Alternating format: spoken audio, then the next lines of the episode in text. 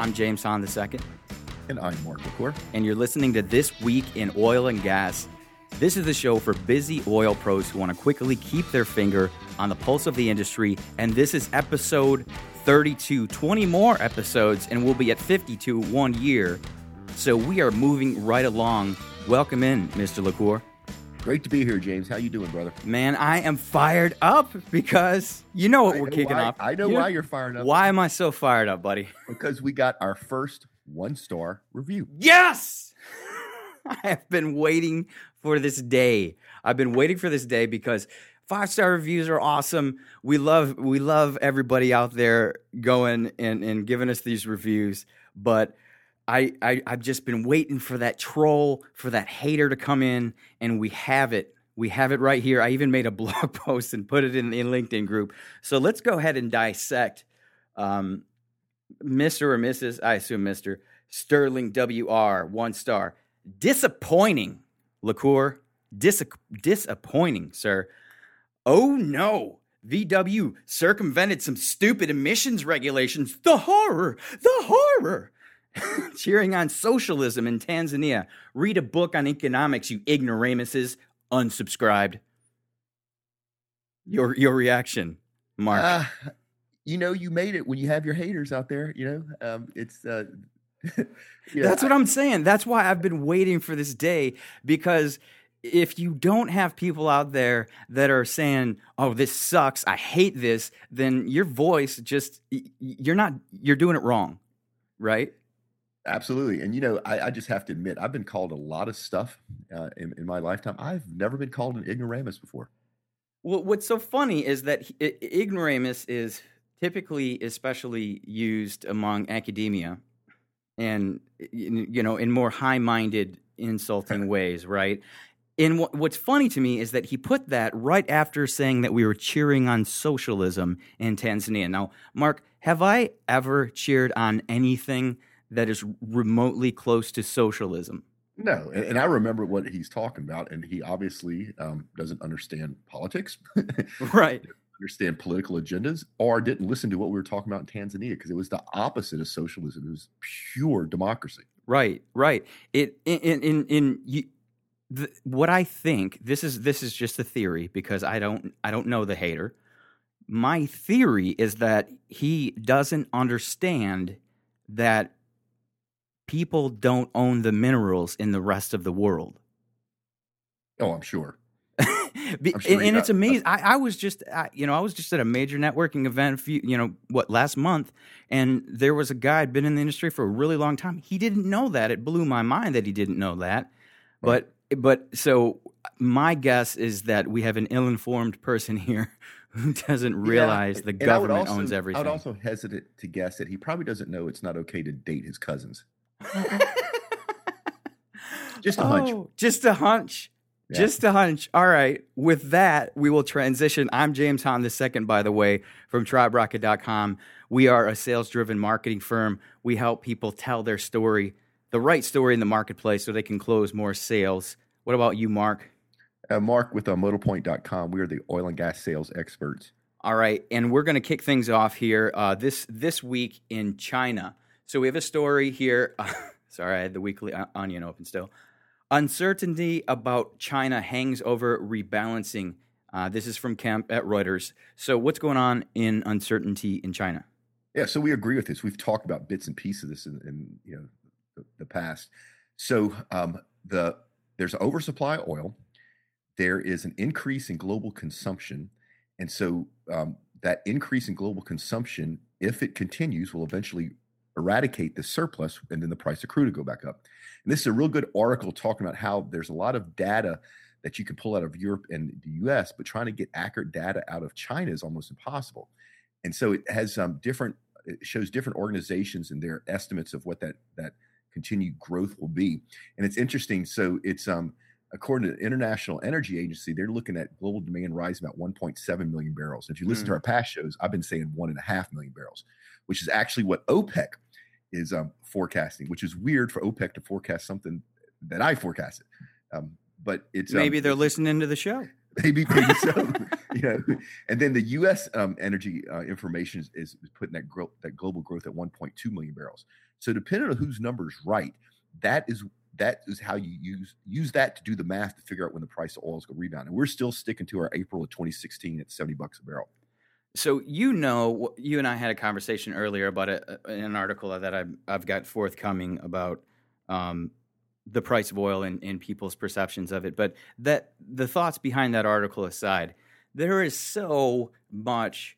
Um, I like to point that actually Oil Pro made in their their I don't know if it was a newsletter yesterday, his email I got from Oil Pro, where where um, I, I maybe it was Kent uh, David Kent that was writing it there, but he he said that oftentimes you know there's over optimism on the upside and extreme pessimism on the downside, and last week two weeks ago I was saying Goldman was the only one calling twenty. Now you're seeing ten even and we'll get into that in a couple in a, in a couple of stories. But this, uh, it's just crazy. Yeah, this this is a good article if you want to see what some of the global organizations, some of the think tanks are, are thinking, what what their forecasting number are using. So some good numbers in here, some good data.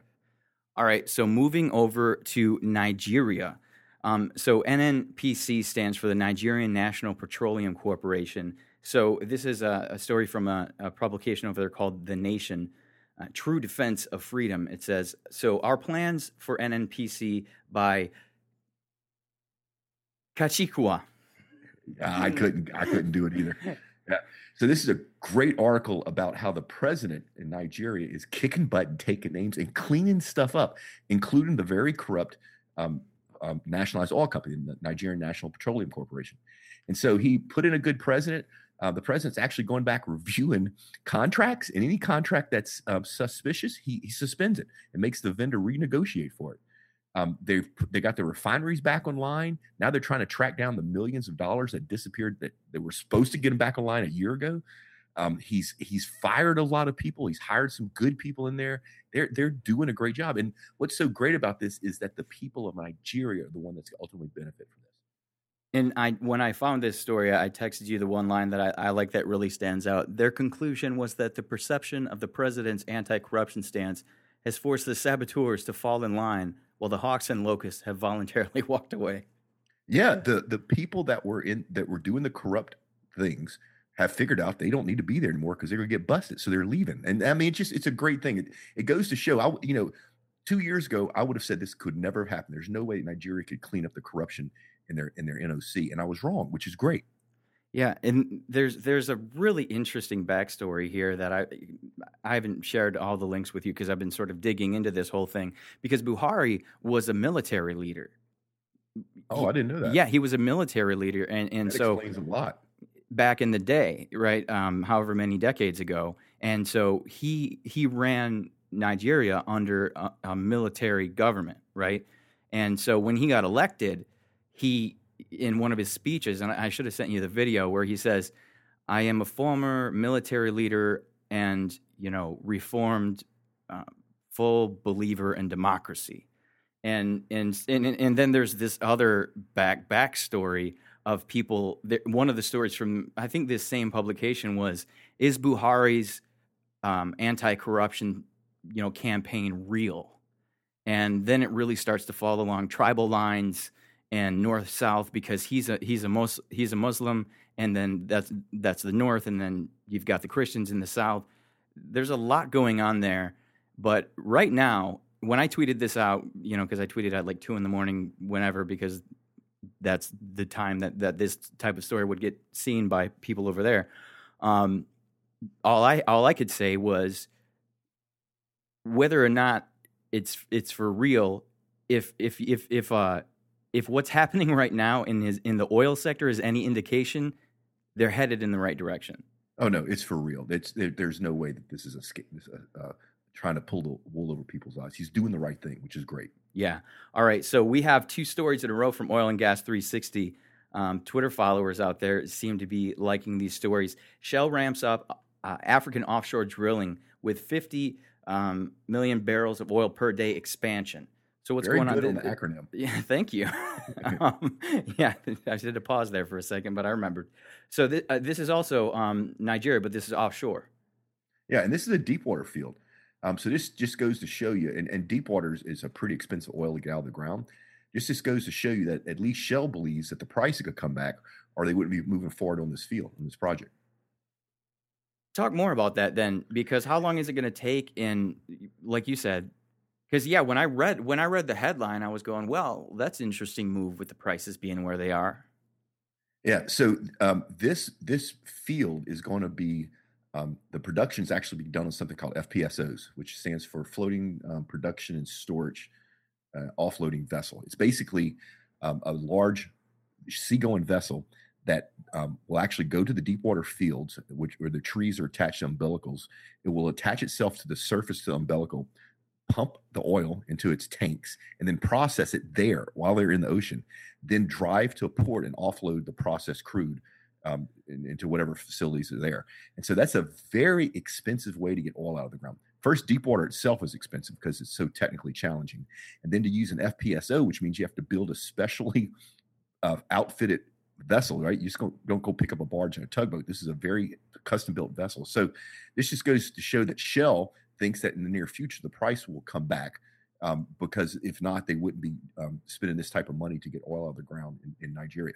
Yeah, and there's uh, there's a there's there's a lot of great statistics and, graphs and so forth. So if you want to see the, any of our stories, go to the show notes. It's it's triberocket.com forward slash TW and then the number of the episode. This is episode 32, triberocket.com forward slash TW32.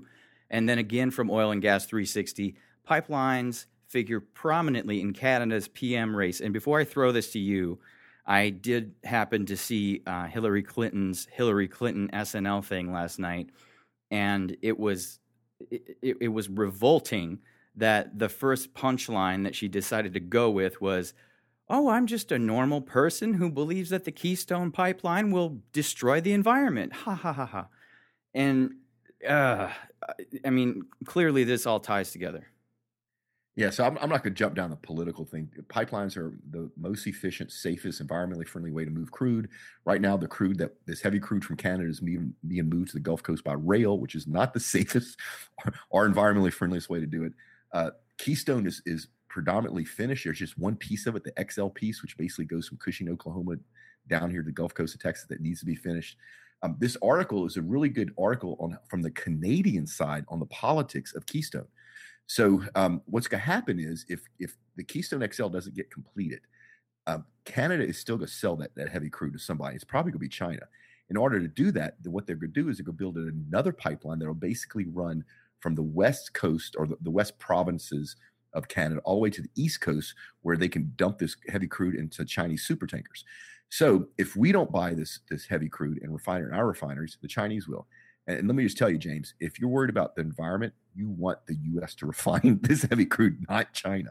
Oh, oh yeah. All you have to do is look at pictures of smog in Beijing, and it's.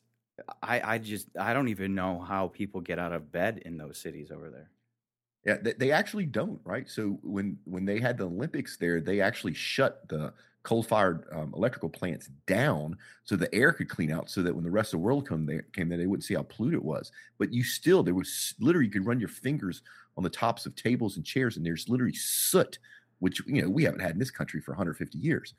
Um, but this is a great article on the politics in canada about the pipelines and how it's playing into which party is probably going to dominate in the upcoming elections Interesting. Interesting. All right. Well, um, up next, we have a story from uh, a new website that came across the feed uh, called The Conversation. And when I tweeted this out, um, I, I, had to share the, uh, the meme uh, look out, we got a badass over here. because it says low oil prices are here to stay as the U.S. shale revolution goes global. And I don't want to discount um, the, the co authors here because they did a lot of work and there's a lot of statistics here about the shale revolution spreading. And so I definitely um, was tongue in cheek with my criticism. But how realistic is it that shale technology going worldwide is going to keep crude prices plummeting? Okay, so first thing, I, I think this is a very well written article. It's stuff that we've been talking about for a while.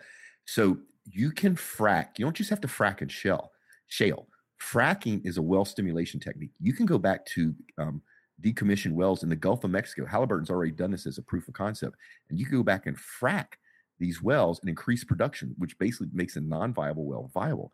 Think about that globally. Think about all the capped wells in the world that you could go back in and use hydraulic fracking to restimulate. Mm. And the geology of U.S. shale is not unique to the U.S. That type of geology is all over the world. So, um, you know, we're saying the price will come back to 70 $75 a barrel, but we're also saying it will never get to $100 a barrel again because of this exact thing, because the technology is out there to c- capture more of the oil that right now is stuck in the ground. And it's, it's a global phenomenon. So um, I like this article. I agree with the authors.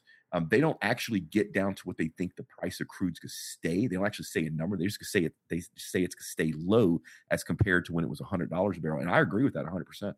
So, um, but so the, it says our optimistic scenario, which appears increasingly likely, sees a price of US forty by twenty thirty five. Yeah, well, so what happens with that is what they're not figuring in is is production and demand. At forty dollars a barrel right now in 2015, you can see a lot of production go offline. It's just not economically viable. Now, by 2020, will it be economically viable at 40? Can we drive that type of efficiencies where people can make money at 40? Probably. You know, so that's that's that's a very good educated guess. If you look at the efficiencies we've driven in just in the last 12 months, um, and it's it's ridiculous. And then you know you're seeing new technologies, the the digital oil field or the Internet of Things. You're seeing big data analytics. Um, you know, I could see in you know another five or six years that maybe forty dollars a barrel is viable. And the thing is, whatever the price point is, if it's viable, people will produce. If it's not viable, they won't produce. Then the supply goes down and the price goes up. That's why it's a commodity. Right. Well, I just did a quick. Uh, I don't know if you heard the sound, but I just did a quick uh, search. You know, Command F to see if they put the word population anywhere in here, and they didn't. So I say that's a huge miss because right now we're in 2016, 2035, that's 20 years from now. How much more population is there going to be by then? How much more demand is that going to drive? Right. I, I don't, right. you know, it's such a crystal ball to go that far into the future without counting population growth in, in demand into into the well popul demand from population growth into the curve. It, yeah, and especially in emerging economies, right? Who who are going to use crude um, and and gas because it's the best fuel of choice as you're growing your as you're you know growing your um, economy. So um, yeah, that's there, there's a bunch of variables, and and there's you know here's a couple smart people taking a stab at it, putting it out there. I I agree with a lot, that, but they have the, a lot of the science and a lot of the um, the forecasting models that they have in here. Um, I, I, once again, I think that the spread of the uh, technique of hydraulic fracking and the fact that it's just basically another well stimulation technique. You know, it's it's go back to all these depleted fields all over the world, and you can go back in and start pulling oil out of the ground again. So, um, good stuff. Yeah. All right. So moving on to uh, well, this is from Zacks via Nasdaq.com. Can big mergers brace energy players amid low oil prices? So this is an article about mergers and acquisitions, is it a long term reliable solution if the price of crude stays low? And so it was, it was actually a very interesting read because it made me think of a couple things I didn't think of. So, you know, we I've been saying that M&A activities go through the roof. It hasn't started yet. I, I thought it would have by now. But this is saying maybe if this is a long-term low crude price environment, maybe the M&A activity hasn't started for a reason. And that reason is maybe it doesn't drive the efficiencies long-term wise. Yes, it would help you right now, right? In next five years or 10 years, but will it help you in 20 years or 30 years or 50 years? So it, interesting take on this. Um, and they talk about some of the the, the big uh, M&A deals that already happened, the whole Shell BG thing, and then the uh, Cameron Schlumberger and the um, Halliburton Baker Hughes thing. Uh, but those are all kind of unique uh, in its way. So the Shell thing buying BG, that's Shell taking a gamble that LNG or gas is going to be a major fuel in the future, which I think they're right. Shell basically turned itself into a gas company that bought BG. Um, Halliburton buying Baker, that's that's just um, survival of the fittest. Halliburton's bigger. Halliburton had more cash. Baker had some uh, markets that Halliburton was struggling to get in, so it's easier just to buy Baker than to try to fight them for that market. Um, Schlumberger and Cameron, I should have saw that one coming. I didn't. They kept it very quiet. But Schlumberger dabbed its toes into subsea service a year ago with a joint venture with Cameron called One Subsea, and obviously it proved itself. So then they just bought Cameron. Um, but the rest of the industry is poised for, for for acquisitions, and I know the money's out there. I talk to the guys out there on the sidelines with the money, and I keep hearing the same thing. Right? We don't think it's hit rock bottom, and and you know I think we have hit rock bottom. So we'll see what happens. So let let me let me t- step back on that though, because how could something work short term and not be beneficial long term? So let's say let's say somebody like um, we'll pick Exxon. Let's say Exxon is looking at picking up one of these devalued operators in the frac fields to pick up their their reservoirs, right? Well, Exxon will do that, counting on they'll buy it right now while it's pennies on the dollar, and then the price of crude comes back, and then they can go in production and sell this crude and make money. And they bought the mineral rights for pennies on the dollar. What if it never comes back? Then Exxon bought something for pennies on the dollar that they can only sell for pennies on the dollar. Make mm. sense? Yeah, definitely. Yeah, I, I don't think it's true, but it is a different way to look at it, and it was it was it's nice to see somebody um, thinking outside the box in the whole um, mergers and acquisition thing right now. All right, so moving on to seeking alpha, we have um, you know a one a part one and a part two. So oil, it, same same story uh, story title, just part one, part two. So uh, oil, shale, uh, oil, shale tight oil disrupting the paradigm. Yeah, this is a, a really good financial article. And one of the things that they brought in is literally things that affect break even costs. So things like um, um, internal rate of return, which is a financial uh, term that's used quite often in corporations. You know, basically, what type of return do I get on my money that I invest internally? Um, and so, great financial uh, article around what's happening with this in this low crude prices. And what's happening is, and, and p- companies are driving efficiencies. Um, their internal rate of return with the shale, shale fields are actually quicker than doing deep water or ultra deep water. So they get that money back quicker. So this article is basically part one and part two is saying even though the price of crude is low, because of the return internally on investments of capital, the shale plays are still going to be explored, or still going to be put in production. Um, well, nice, different what, way of looking at it, strictly from a financial point of view. But, but what does that mean? I'm sorry, as a as a total neophyte over here.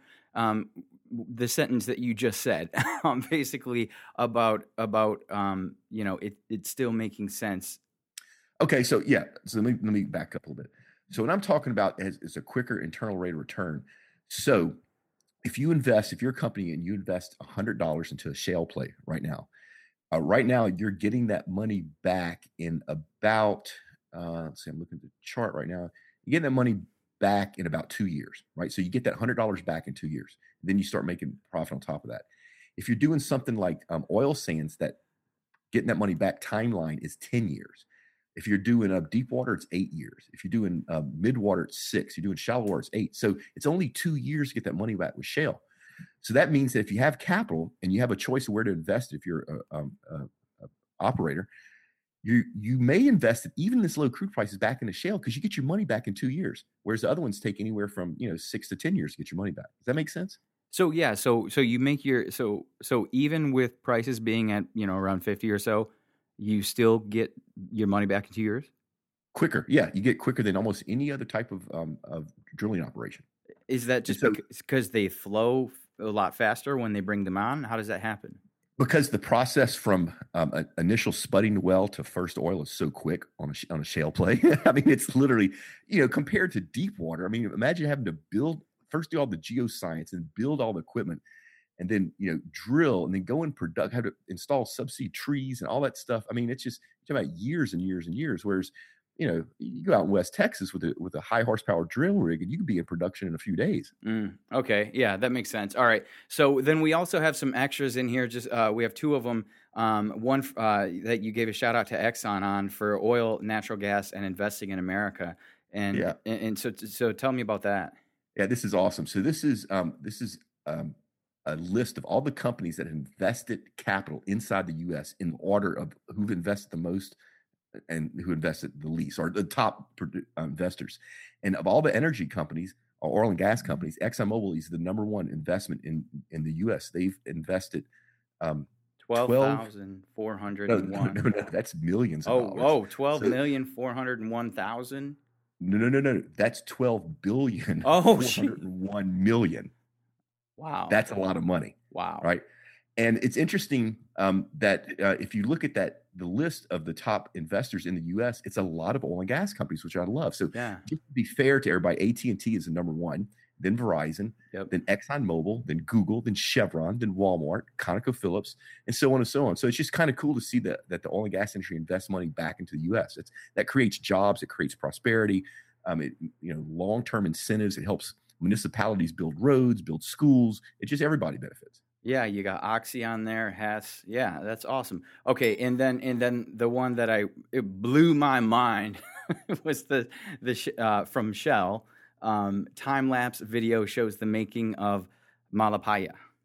Yeah, you got to watch this. It's not very. I think it's like a minute long video. It's basically time lapse of an offshore platform being built and then being towed out to sea and then installing itself. Right. So you see the legs go down, it jacks up the top sides, and then they drop the bridge in, and they're and they're producing gas in the Philippines. But because it's time lapse, you get to see years worth of stuff done in literally you know 60 seconds. It, it's really cool. It gives you a feel for the engineering prowess of this industry. Yeah, that that was awesome. And then and then the Weekly Onion that I was laughing at at the beginning of the show. Uh, sight of 400 war elephants on horizon marks Hillary Clinton's arrival in swing state.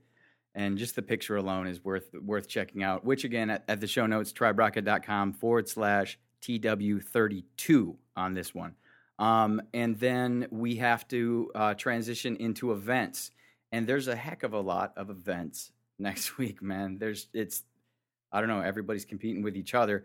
But um you know what it is? It's the fall season. This is where events really start to peak is the fall of the year. yeah, so I, I really love the junior league. So I, I put this one in here first. Spirit of Helping luncheon at the junior league next week, Tuesday, October 13th from 11:30 a.m. to 1 p.m. Um, do you know about this event? Yeah, so I, I- this is a great event. So this is a, a, a group called the Wesley Community Center with the Junior League, and for over hundred years, they've been helping underprivileged families in Houston. Um, and and it's just a great charity. They do some real impactful work, and this is a luncheon to actually raise money. So your money goes for a good cause. Now, um, the the speaker is the uh, president and CEO of the Greater Houston Partnership. So any any of our listeners out there that have salespeople that are trying to sell to oil and gas, you need to go sponsor a table here because everybody in that room are going to be the people that you want to talk to, and then your money goes for a great cause. So it's kind of a win-win all the way around. Yeah, it says um, they're working programs that impact over 20,000 20,000 Houstonians an- annually. That is that's an impressive number. What is the Greater Houston Partnership? So the Greater Houston Partnership basically works on for people that are underprivileged, helps them with um, education, helps them uh, pick up workforce skills. It, it doesn't give them charity; it gives them the ability to, to support themselves, and and they do a lot of heart touching stuff. Right? There's a lot of um, orphans out there that have no, um, you know, parental figures out there, and they do that sort of stuff. They hold these kids' hands while they're in school. Just great stuff. That's awesome. Do you know that I'm teaching my first class on Saturday with with Ephraim's uh, oh, that's Foundation? awesome, James. No, I did not know that. Yeah, yeah. It's um at uh, it's second Saturday of the month, um down on the south side.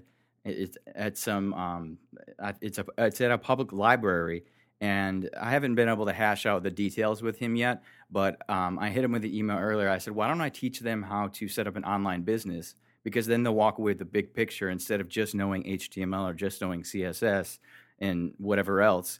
We can teach them the whole process and maybe they can start moving some product online. yeah. It, it, it's always good to give something back. Yeah, I'm I'm I'm super excited about it. Um, and then we also have the Deep Offshore Technology uh, International Conference, and this one um, has a lot of big sponsors. And so you got Pemex, to- Total, Cameron. e- Everybody's. It seems that everybody's going to be here up in the woodlands.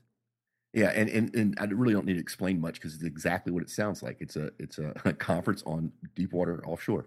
Yeah, so that's October 13th through the 15th. So ne- next week, um, Tuesday through Thursday, and then um, we have to give one more plug for for you for the A- API Houston Young Professionals event. Yeah, so if you're 35 years of age or younger, or you have Or. less than five years experience in oil and gas industry, reach out to, to James. His email is listed there, and email him. They're taking a, a private tour of the Honeywell Customer Excellence Center. You can't buy this. You can't go there. This is where Honeywell takes its customers. And after the private tour, they're gonna have a cocktail event. This is a way for you to network and meet other young professionals in the oil and gas industry. And it's a great group of people, and the cost is free. So you know, reach out to James and, and, and go to, go on this tour on the 15th. Yeah, and by that he means James Gordy, which is J Gord, uh, J G O R D E the number one at Gmail. And again, you can go to the show notes, triberocket.com forward slash TW32. What uh, you just triggered, though, a memory in me that that um, Hart Energy put out their uh, uh, 30, uh, what is it, 40? Yeah, 30 under 40 list yesterday. And uh, I went out there and connected with all the people on LinkedIn. I already have some lunches scheduled for next week. So, Cool. congratulations to everyone that made that list because those are the people that are going to be running things over the next 10, 20, 30 years. Yeah, awesome. Yeah, so um, I'll link that in the show notes because I don't have the URL handy. Also, um, you know, there, like I said, it's not just a Houston thing, man. There's things going on in West Virginia, Oklahoma. There's all kinds of things going on. So, folks, if you want to, you can go to triberocket.com forward slash events, and that'll take you straight to Mark LaCour's uh, landing page where you can put in your email address and you can get all of the events going on in oil and gas, not only in Houston, not only in America, but internationally. It's a freaking awesome resource that I personally use not only for this show, but to figure out where I'm going to be spending my networking time.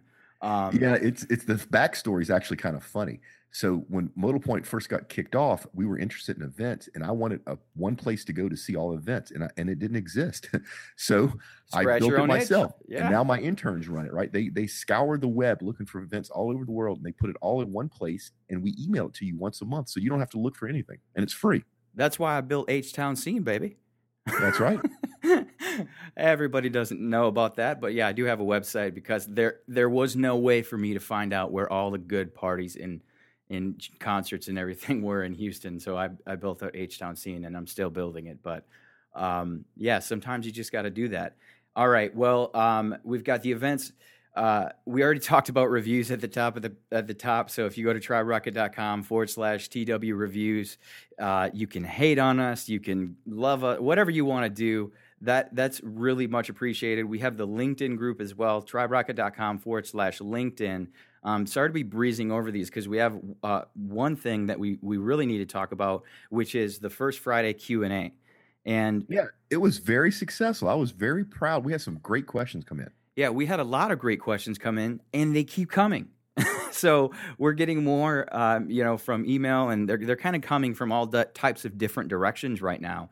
And so, in order to centralize and get it all in one place, um, uh, just go to triberocket.com forward slash QA. So, triberocket.com forward slash QA. You'll see a form there. If you want to just fill out the form, you can. Or what else can they do, Mark? I think they can actually leave us a voicemail. They can.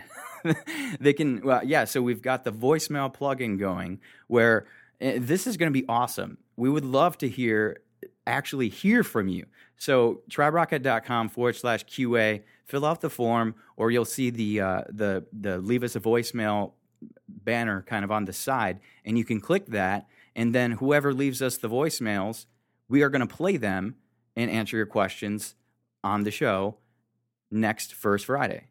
Wow, James, they may get discovered by Hollywood or something. well, it's just like that guy that wrote The Martian, right? Have you heard that story?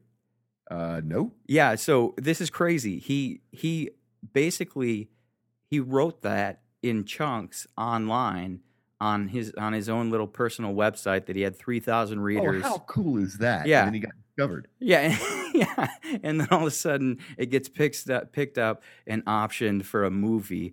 Um, just really, really cool. Yeah, he's a he's a computer programmer, and yeah, so see that, folks? You leave us a, a voicemail, and maybe you'll get picked up as a movie. Or or at least get some voiceover work. Yeah. Um, so we've got that, and then also um, one last call to action, which is that uh, share, share the share the love, share this podcast with your friends, put it out on social media, tell people about it because the more people, I mean, there's so many different perspectives that we're getting from all over the world now, and it's really, really awesome. And so I'm going to put something together automated for next week for that. But you know, if you haven't sent this an email or if you haven't subscribed on iTunes or Stitcher, um, share the love because, like I said, the more people we get listening, the more perspectives we get, the the more the, the more intelligent that Mark and I get because then we have people actually telling us when we're wrong. Except for Yeah. that one star guy, he's just a hater. yeah, and folks, if um, if you work for a company that touches oil and gas, why don't you just email internally, let everybody know about the podcast?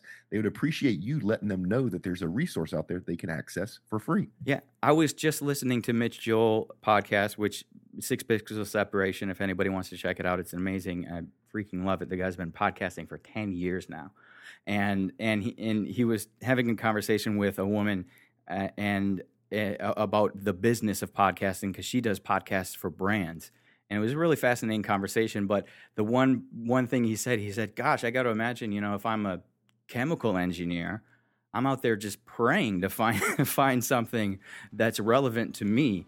And uh, I've, I've, still got to tweet him and say, "Hey, chemical engineers love our show. retweet, retweet yeah. this, brother." So, all right, man. Well, I think that's it for me. What about you? Uh, that's we're done. So, uh, folks, do go great work, pay it forward, and we will see you next time. Go find some grease, guys.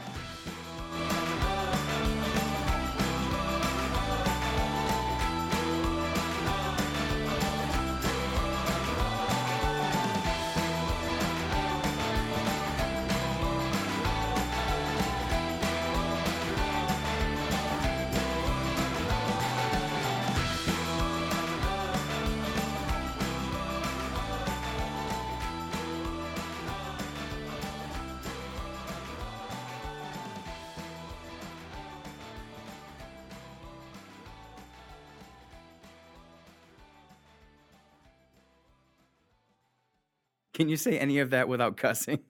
no, because it's not the same.